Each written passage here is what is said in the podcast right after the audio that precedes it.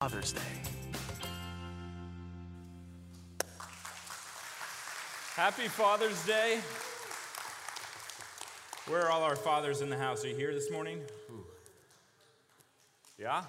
We can give it up for them. We can give them another clap offering. Well, hey, I, um, I am excited. Today is Father's Day, and um, you might have heard earlier, but in case you didn't uh, or haven't heard, I'm Pastor Mark. I'm the youth pastor here, and um, I'm glad that you joined me, especially for this day. Most of you know Pastor Zach and Shelly are over in Israel. Um, they are currently, I believe, in Bethlehem today. Um, so I'm sure they send you greetings this morning and wish they were here. Well, we all wish we were there in uh, Bethlehem. Um, but uh, they, uh, they asked me to speak this morning. And as I said a few minutes ago, I am the youth pastor and um, I love my job. Um, I can't tell you how much um, I enjoy uh, working with the youth, with the students of Connection Point Church. Um, they are a joy all of the time. 99% of the time, maybe a little bit less, but they are a joy. Um, I, I, do um, enjoy working with them. And um, we had an incredible week this last week, not this Friday, but the week before at camp. And um, the testimonies that came out of that camp, I, I, don't have time to go through them all. Uh, it, would take, it would take a long time, but thank you uh, so much for those of you that lifted us in prayer, up in prayer during that week. Um, as I said, I am the youth pastor, and one of the ways that um, I like to start out all of my um, youth services is I us- usually like to play a little bit of an icebreaker where I get everybody up and going. Um, I even sometimes call a couple of people up front and embarrass them um, in front of the youth. And, and a lot of times about this time is when I get a deer in the headlights look on everybody's face, which is basically what I'm getting right now um, so, from some of you. Um, I decided not to do that because, like I said, I do like my job, so I want to keep it. So we're not going to do that on a Sunday morning. Um, but it is Father's Day, and um, I, uh, as a father, I enjoy humor. Um, so I found an article online. It's, it's titled uh, The Men's Thesaurus. You may have heard some of these before, but basically, uh, us guys uh, use some phrases quite often. And for you ladies, you may not understand what we mean. And so I'm just going to do some interpretation for the ladies this morning, um, what us guys mean. So this is called the men's thesaurus. Um, for example, when a man says, it would take too long to explain, what he really means is, I have no idea how this works. I, have, I, I just don't know. I don't know. When a man says, uh huh, sure, honey, or yes, dear, what he really means is absolutely nothing. It's just a conditional response. You might as well just, just move on. Um, when a man says, Oh, don't fuss, I just cut myself, it's no big deal, what he really means is, I probably have a severed limb, but I will bleed to death before I admit I'm hurt, so get over here and help me, please. when a man says, I can't find it, what he really means is, It didn't fall into my outstretched arm, so I don't know where it's at. When a man says, You look terrific, everybody intake breath there. I, I, I, felt that. He means, Oh, please, don't try on one more outfit. We're late for dinner and I'm starving. when a man says, I'm not lost, I know exactly where we are, he means, No one will ever see us alive again. That's my personal, personal favorite right there. Um, when a man says, I don't remember saying that, it's because he means anything I may have said six months ago is inadmissible in an argument. And in fact, all past comments become null and void after seven days. Can I get an amen? Can I get an amen? Um, and finally, when a man says, That's not what I meant, what he really means, is if something I said can be interpreted two different ways, and one of those ways makes you sad and angry, I meant the other way. I meant the other way. So, just a little bit of humor for you today on Father's Day. Um, hope you enjoyed that. It is Father's Day, and I am, I am excited uh, to be able to preach to you this morning. Uh, one of the main reasons I'm excited is um, I am, in fact, this is my first Father's Day. Um, so I am, yes, very, very, very, very excited about that. And uh, some of you uh, may know that I became a father this last year for the first time. Um, Pastor Jim last week um, bragged about his kids and showed some pictures. So I'm going to show some pictures this morning of Samuel. He's cute, isn't he? yeah. He was born uh, this, uh, this past year on October 31st. Um, so he is a Halloween baby. Some of you um, may or may not know this. Um, he is adopted. Um, uh, we uh, just to give you a few highlights, I know I've, we've told that story before, but just to give you a few, few highlights of that, um, we, uh, me and my wife, Ashley, have uh, tried for several years and were unsuccessful um, when it came to having kids, and just really felt God leading us towards adoption. And um, we filled out all our paperwork, and we're waiting on being contacted by a birth mom. And um, in fact, we were right over there in that room, uh, the fireside room, on um, Halloween during Pumpkin Palooza um, here at the church um, when we got a call um, from the birth agency saying that the mom had chosen us. And then the next thing that they said is that she was in labor in that minute. So we had excitement and shock all in the same sentence. It was, it was uh, an awesome night. I, I joke with people um, that many people have nine months to get ready. We had nine to 10 hours to get ready. Um, you know, there were several thoughts that went through our heads at that time. Um, the first one, me being the guy, the first thought was, we're having a baby and we don't have any names picked out. We had no names, nothing. What are we going to call this human? We got to know within the next 10 hours. And um, my wife, Ashley, uh, she had dressed up that night for Pumpkin Palooza, and uh, she had actually just uh, sprayed her hair pink. Um, and her thought was, um, You want me to go to the hospital, and my hair is pink right now. So there's a whole sermon there about how a guy thinks and how, how a woman thinks, but we won't go into that, that, that, that this morning. Um, but, but in reality, as time went on, um, one of the other thoughts um, that really went through my, um, my brain was really, how do I raise a kid? Um, you know, like I said, nine months versus nine hours, and, and um, it just, it really hit me. And, you know, I looked for the manual on how to raise it, and I haven't found it yet. I've heard it's out there. Um, but honestly, um, I began to realize that in order for me, uh, I heard a noise. I began, to, I began to realize that in order for me to raise Samuel, um, there's really only one way to go about doing that.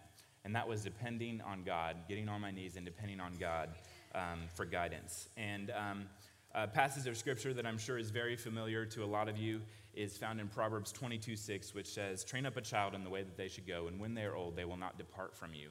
And, um, you know, this kind of really led me on to a full on search, search of the scripture of what it means to train up a child in the way that they should go. And I know that there are many examples in scripture um, and many stories and some lessons we can draw from that, but I landed on one um, found in the book of Mark.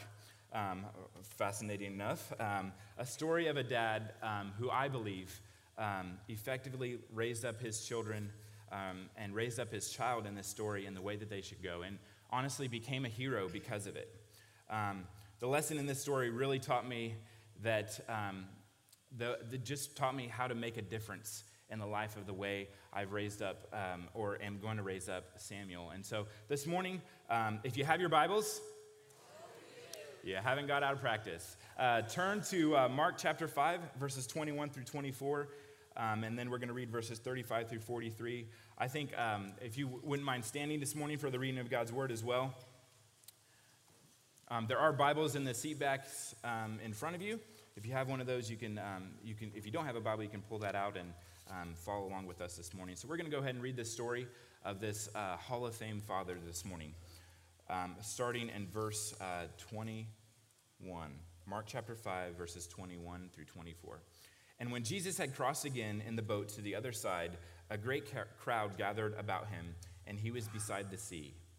Then came one of the rulers of the synagogue, Jairus by name, and seeing him, he fell at his feet and implored him earnestly, saying, My little daughter is at the point of death. Come and lay your hands on her, so that she may be well and live. And he went with him. And a great crowd followed him and thronged about him. While he was still speaking, there came from the ruler's house some who said, Your daughter is dead. Why trouble the teacher any further? But overhearing what they said, Jesus said to the ruler of the synagogue, Do not fear, only believe. And he allowed no one to follow him except for Peter and James and John, the brother of James. They came to the house of the ruler of the synagogue, and Jesus saw commotion, people weeping and wailing. And when he had entered, he said to them, Why are you making a commotion and weeping? The child is not dead, but sleeping. And they laughed at him, but he put them all outside and took the child's father and mother and those who were with him and went in where the child was. Taking her by the hand, he said to her, Talitha cumi, which means, Little girl, I say to you, arise. And immediately the girl got up and began walking, for she was 12 years of age. And they were immediately overcome with amusement. And he strictly charged them that no one should should know this and told them to give her something to eat. You can be seated this morning. These are the very words of God. You know, there, there is a lot going on in this passage of scripture that, that, I read. And of course, one of the biggest things and one of the things that we focus on a lot is, is the healing, right? Is the healing of Jairus' daughter and how she was um, raised from the dead, how she was healed. Um, there's also a story in the middle there, a section that I didn't read just for the sake of time, of a woman who was cured um, by reaching out and touching Jesus. And um, our focus a lot of time is on that, and I think that that's great because those are healings and God heals, amen? But today, I want to focus on the father in this story. And unless you look closely, you, make, you may overlook this, but in this story, I think that Jairus made three distinct choices that puts him in this Hall of Fame fathers category. He made a decision with these three choices that have had a huge impact on me and really on how I desire to raise Samuel as, as my son. And so, as fathers, um, if we take these things seriously, I think we have um, a great opportunity to be able to train up our child in the way, uh, child and children in the way that they should go as well. And so, um, the first thing that we see that Jairus did in this passage of scripture is we must. He made the decision to seek Jesus out. He made the decision to seek Jesus out. In this passage of scripture, that's exactly what Jairus did.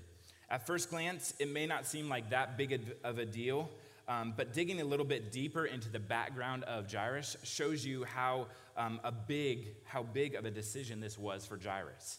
His position in this story is extremely important. Jairus was a presiding elder of the synagogue, an assembly that included the whole community of Capernaum. His position made him one of the most prominent men of the congregation. He was not a pastor or a teacher, but he was responsible for the order of service. Now, for those of you who have ever led a service or an event or anything like that, order of service is extremely important. One thing is off, the whole service gets thrown off. So he was important in that regard. He was also the keeper of the sacred books, which were the property of the community. He wasn't, in a sense, the president of the congregation and the administrative head of the city. Another way of putting it is he was the city manager. Every service, he appointed someone to lead in prayer and someone to le- read the scripture. If there was a visiting rabbi, he would invite him to read from the scriptures and comment on them. We actually saw this um, when, Na- when Jesus went to Nazareth. He was invited um, as a visiting rabbi to be brought up front to read that passage of scripture, and then he commented on it. So here we see a man with a high social position, a man known among the people a man of prestige and power, but a man who had a desperate, desperate need. And even with all of these special titles and responsibilities, we saw the one thing that he did he sought Jesus out. He did not send his wife, he did not send a servant, he did not send someone else. He sought Jesus out personally. What an awesome example for us to follow that Jairus set. Fathers, my encouragement to us this morning is we need to follow Jesus, the same responsibility to seek Jesus out. You see, when we take on this role of a father, we also take on the responsibilities of a father that have been given us, that have been given to us by the Heavenly Father. You know, and this made such an impact on me. I can tell you, I, I actually this morning created a list of, of, of things that I myself am, am working on to seek Jesus out, and I want to share that with you this morning. I know we're practical. Obviously, as guys, we need that list. So here's a couple practical ways that I feel like, as fathers in this culture and in this generation, we can seek Jesus out. The first one is dedicating my children to God. This will cause us to realize that they are a gift from God. This one is actually kind of, I feel like, kind of hard. Um, I know for a lot of us, and for myself as a dad, I have big visions and dreams of Samuel being uh, 7 7 1 and dunking the ball um, in the NBA. Okay? That's a dream and a vision that I may have. But the reality is, he may be called to be a missionary 12, 24 hours away from me. He, he may be called to be a pastor. He may be called to do something completely different. But if he's dedicated to God, then he's in God's hands. This is something as fathers that I feel like we need to take seriously, dedicating our children to God. Secondly, teaching our children to fear the Lord, to turn away from evil, to love righteousness, to hate iniquity, instilling in them God's attitude towards sin. Living before God, the, the way I would have them live before God. being an example ourselves of living before God. Protecting them from ungodly influences. Satan is out to destroy them as much as he is you and I. One of the things that I've shared um, in youth before is that um, Satan, the enemy, if you picture heaven and eternity as due, mo- due north, Satan and all he wants to do in the life of a student or a teenager is change that compass one degree early on in their life. Because as time goes on and they're headed off this way, and this is true north, by the end of the, their life, they're going to be so far away from God that they're not going to be able to recognize where God is. That's all He wants to do. Fathers, I want to encourage you protect our students this morning and our children this morning from ungodly influences. Um, fourth, establishing them in the church. If I, as a father, see no need to be in God's house, neither will my children. Instill in them some godly standards, integrity, honesty, character. My father instilled those in me. Integrity is something that my father talked about every day growing up. Be a man of integrity. Teaching them to fear, reverence God in his name, his word, and his house. Teaching them that they are strangers and pilgrims on this earth. We look for a place called heaven for that is where citizenship is, and that is where Christ is. I know um, Pastor Zach uh, shared an analogy several months ago, I think it was around the beginning of the year, of the rope on the stage. There's, a, there's this end of the rope, and it goes clear off out the door that way. You can't see the end of it. And on this end of the rope, it's taped, and the rest of it has no tape. And, and the analogy is that this tape portion of the rope is um, here, it's our life here. But the rest of that is eternity. What are we living for? Are we teaching our, our kids and our children to live for the tape part or for the rest? Amen. Teaching them that God has that purpose in life. Teaching them that God has that purpose in life. I can tell you as a youth pastor that I encounter a lot of teenagers that don't have a purpose, that don't know the purpose that God has called them for.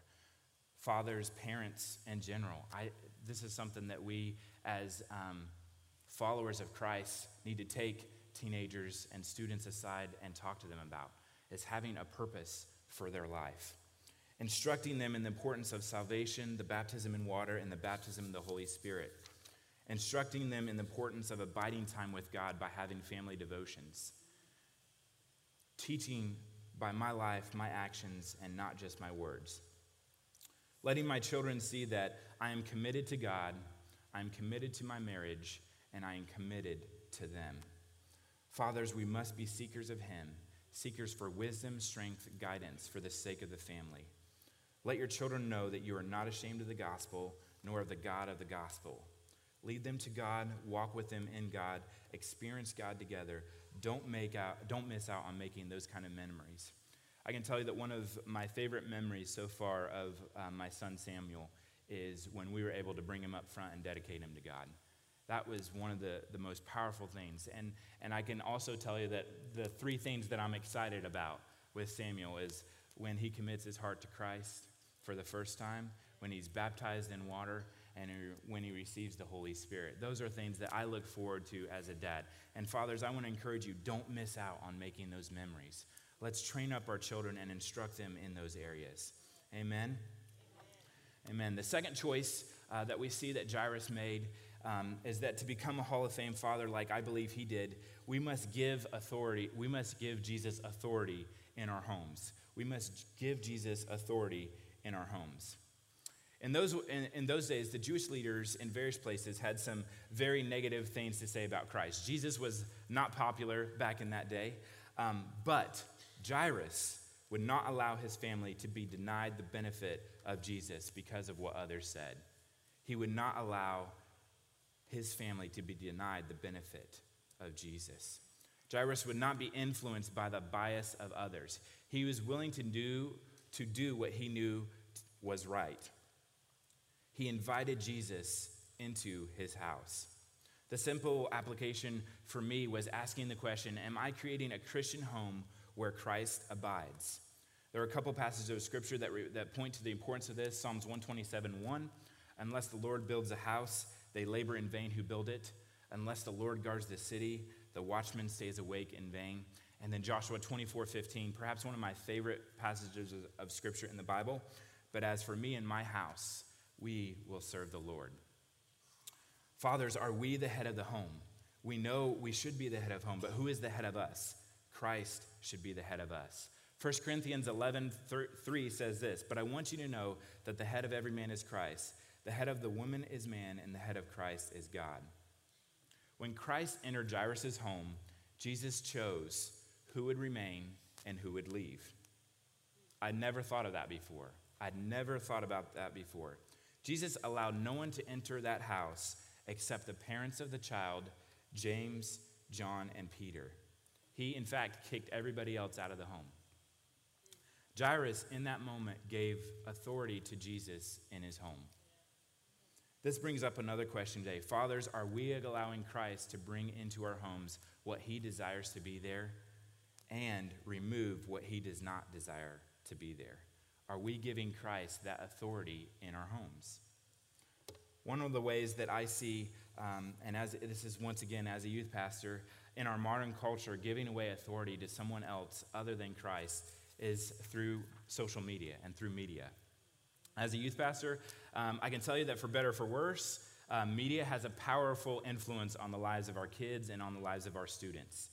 And not all media is bad. In fact, um, I've been posting a lot this week. We've, um, they they um, can't put on some YouTube videos that um, are devotionals every day, so I've been using it this week. Not all media is bad, but media does send, uh, but some media does send that nonstop communication delivering its voice through television, movies, internet, music, magazines, books, computers, smartphones, tablets, and etc. Um, and it's almost impossible to control. And I want to encourage you this morning if your kids are old enough to use media, to don't give up on this point. It's truly powerful, it's truly shaping the lives of our children and our students. Don't give up, don't bail out. There can be media safe homes where Christ is welcome. Amen. There can be media safe homes where Christ is welcome.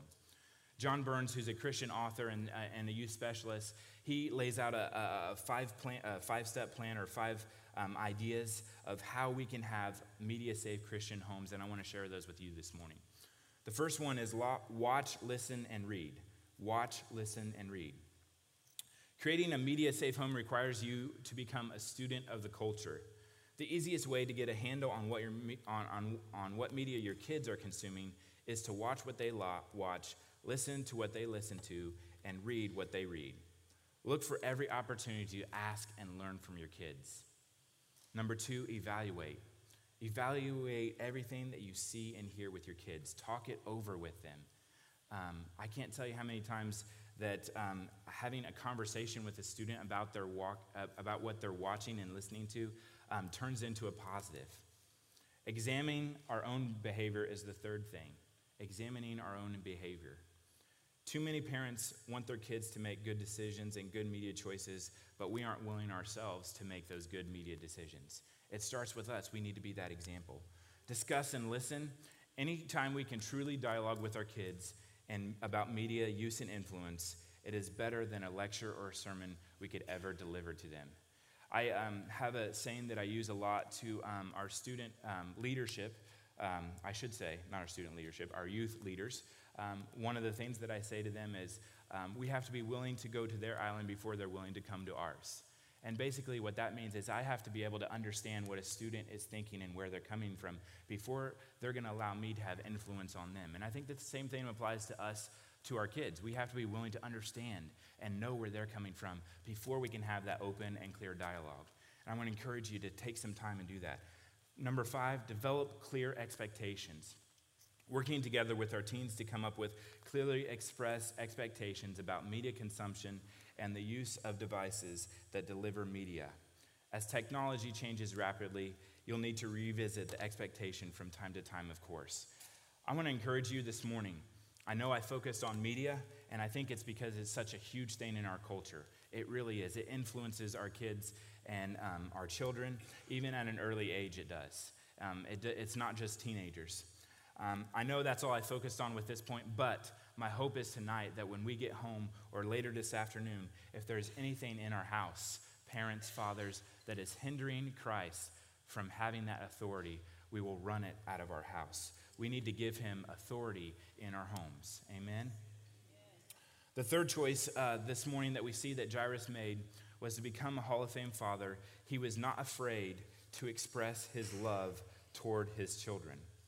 And uh, I, I, this can be a very tough one for us guys sometimes. We're not the expressionful, give me a hug type um, guys. But um, I, I, share this this morning because um, I think it's important for our kids to hear those words and to know that.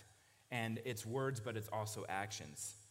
When you think about this, this passage of Scripture, what took Jairus from his daughter's side to seek out a Jewish teacher? What compelled him to fall at Jesus' feet and cry out, I beg you, please come? What would cause a man to forget his place in society and what others might say? One word love. He loved his daughter, and this love said, I do what I have to do, go where I have to go to see that you're made whole.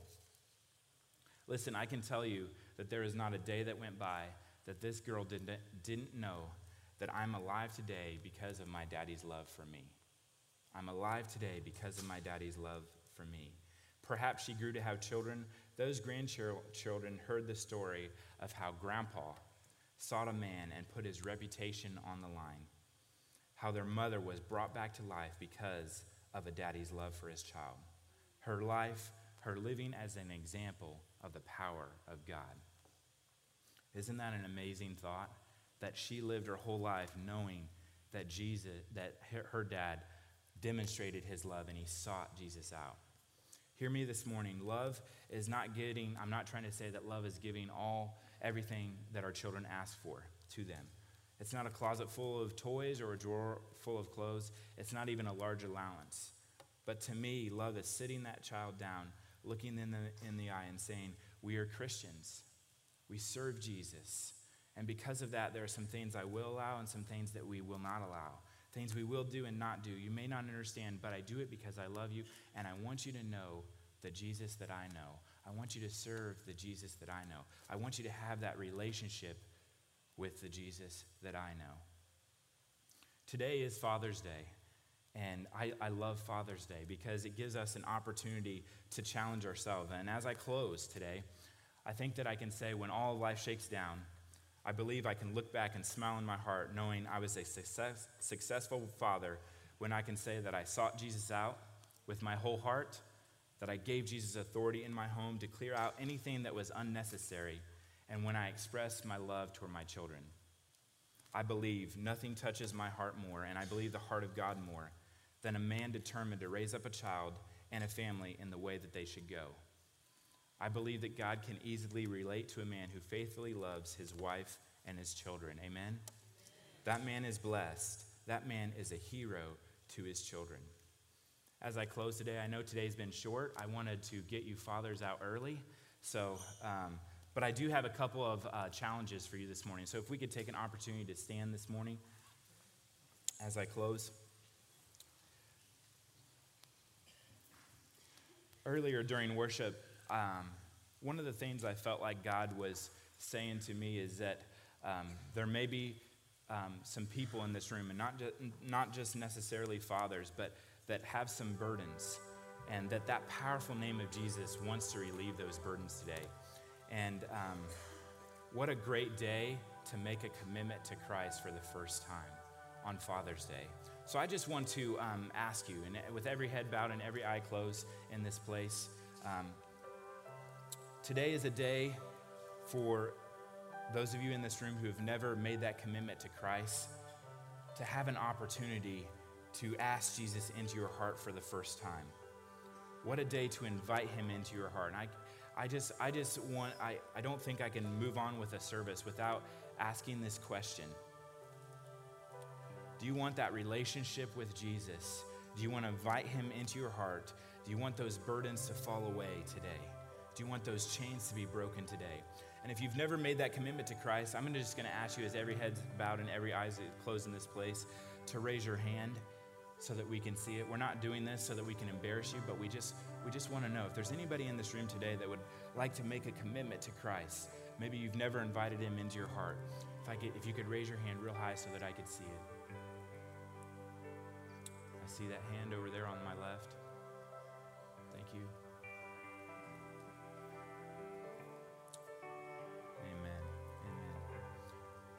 But we're going to go ahead and um, play a song here. And as um, the worship team begins to play, I want to invite um, our prayer team to come up over here to the side. And um, the person that raised their hand, we want to invite you to, at this time, take a step out. Um, we're not doing this once again to embarrass you or anything like that, but we want to take you into another room and talk with you about Jesus and give you a Bible. So as they step out, could we could we give them an encouragement this morning? Amen. What an awesome, awesome thing. Secondly, as we sing this song, I, I do just want to challenge um, not only fathers, but parents as well. Um, with this message, I know it's a short message, but I think there's some things here that maybe some of us need to deal with. Are we seeking Jesus out? Are we giving him authority in our home? And are, are we expressing our love to our children? The altars are open. If, if that's something that you feel like you want prayer for, or um, you just want to make an altar where you're at, as the worship team leads us, I want to encourage you to do that this morning.